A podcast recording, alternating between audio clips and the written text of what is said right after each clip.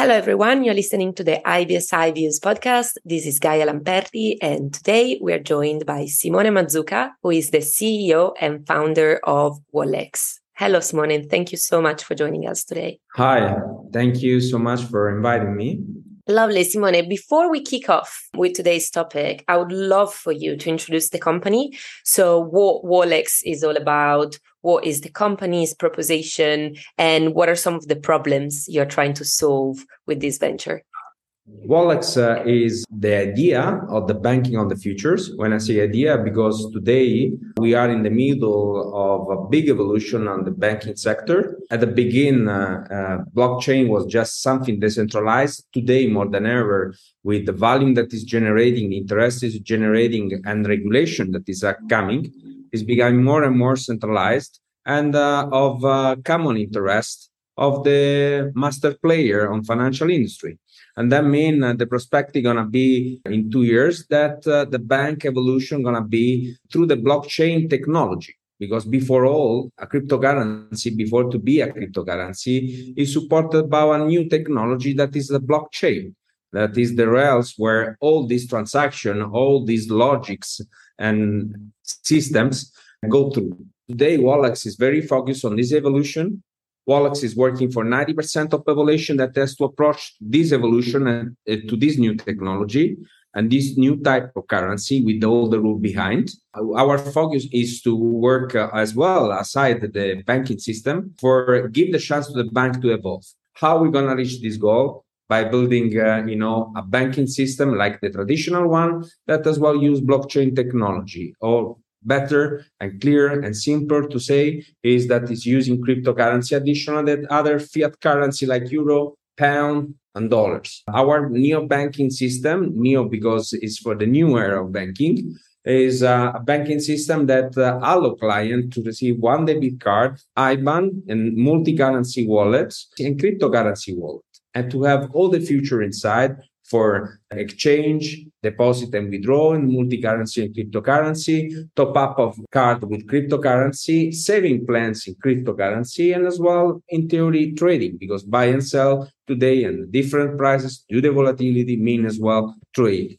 And that's what we're gonna do. With this, we are as well working on a specific educational plan for our client in order to approach properly to the cryptocurrency and know all the risk. Another things that we are working on is all behind this structure is the legal frame. Same things. Today, regulation not clear. We are working with different uh, financial institution owned by us in order to give for every kind of service provider the proper legal framework and the proper security to our clients. This is what is Wallex. And in general, what we are doing, proposing the, the services of a traditional bank but with blockchain and crypto product. Amazing. That's fascinating. And there's a lot there going on. I really liked when you said that obviously before talking about cryptocurrencies, we should focus on blockchain because that's the technology that it's sort of like helping us to move to that system. For you guys, it's like bread and butter. So I would like to ask you in which ways is blockchain technology um, facilitating operation within banking systems and making it more accessible and easier for the users to, for example, make cross-border transfers or you know move their money and do more with finances. One of the we could say crucial point of the blockchain that is borderless and without limit and help as well all the unbanked uh, user to get on board and easily. This is the first things.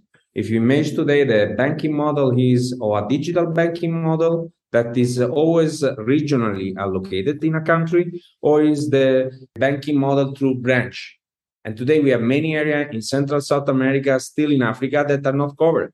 And this is a big problem before all. And then we solve this issue with the blockchain, and this is very huge. As much the number and uh, in in the industry are very big in, in but still can grow because they can really serve a lot of people that today is not covered. Another thing is in terms of uh, cross-border transfer, we have a very fast instrument because uh, maximum 20 minutes you receive the funds. And today with all the conversion system through fiat ramps, mean that in half an hour you already solve your issue. In terms of uh, security, transparency, I think is very secure more than a banking because today you send a transfer and if you have to make an inquiry, you have to call your bank, go to your bank and have the tracking to the MT103 that is, you know, the SWIFT system that track where the money are today just from your phone if you make a, a, crypto payment you know where the money are. So because you you are tracked to the blockchain because at the end blockchain is just a, ledger a public ledger where transaction with logic through the smart contract. Another thing is very important of this system is that for the fraud we can really detect through the instrument today or Chainalysis all the things that happen. Yes absolutely 100% and i'm glad you also mentioned the topic of security because that's you know being discussed a lot. And the more the companies that are now relying on blockchain technologies get regulated and the more regulators themselves follow up um, with you know the transformation that's needed, the more efficient the system will become. We have a crucial moment now because as I told you, now blockchain is becoming centralized due to the large use and the volume that generate. But we have two things, as you say. We have in one side banking interested to adopt the blockchain technology, and this is great. In the other side, we don't have a definition of the legal framework, and this is, you know, still not good because uh, at the end, a bank depends from central bank. Central bank, if it's not uh, clear with regulation and with system, because the first step should be to regulate and implement in central bank the blockchain. You know, we're gonna have a problem because we're gonna have a centralized system that don't help no one because banking are not ready and as well decentralized exchange are not ready to afford. And that's what is Wallex again is in the middle, ready to play the game. Yes, and indeed, you anticipated one of my questions, which was exactly going to be so we have these two systems, the sort of traditional one, the innovative, futuristic ones, but they're coming closer and closer, it seems, and that the gap in between is being filled because even the more traditional financial institutions are seeing the benefits that blockchain and cryptocurrencies eventually um, will bring to society. So, how is Wallex and many other platforms who are working in this space? Helping to ensure this transition because obviously there's good things we want to keep from the established financial system but there's also more innovative and efficient ways to do what we used to do back then you know at brick and mortar banks. So if you could you know maybe talk about the platforms you guys use and how they're helping those two words to get closer to each other. Yeah we can say that uh, through my experience we have the soul of a bank that is using technology. This is uh, the base. When I say that uh, we have a soul of bank, means we have standards, we have uh, certain policy that are strictly followed for the bank in terms of anti-money laundering for sure, in terms of security, in terms of confidentiality, in terms of risk assessment that we have every single brief, I would say, no, in our daily activity. And this is our strong point. That is why we, today we reached up to here. And I just want to share with you one additional topic, you know, that is very sensitive. And today is, I think, is really the, the difference that we do in the market. Because uh, in this uh, space, we have huge projects, we have high level of technology, we have our level of marketing and conversion, you know, everything is beautiful. But sometimes we don't have one thing, uh, the knowledge of the banking on the large scale, on the large number, risk assessment position, the non-standard, you can say, case to manage. This is very important and we have it. And we did a, a lot of work on this side to be a bank that is working with technology. One things we have differently than the other more than ever. And, and this show up that we are the evolution of the bank but differently than other crypto platform, we allow our client to receive funds from third party to exchange in crypto. If there are for sure the proper requirements in according the ML rules and the policy that we have, this is very important. Then this is our really specific door open to the evolution because today most of the institution and the crypto industry don't allow you to receive funds from yourself from third party and convert in crypto. Or vice versa don't allow you to convert crypto in fiat to send to third party. This is, is the sign that Wallex is the bank of the future is the evolution of bank. Why we do this and why we can do this? Because we use the standard of a financial institution, of a traditional financial institution, better to say. And then this is our power, knowledge, understanding, and vision of the evolution. Thank you, Simone.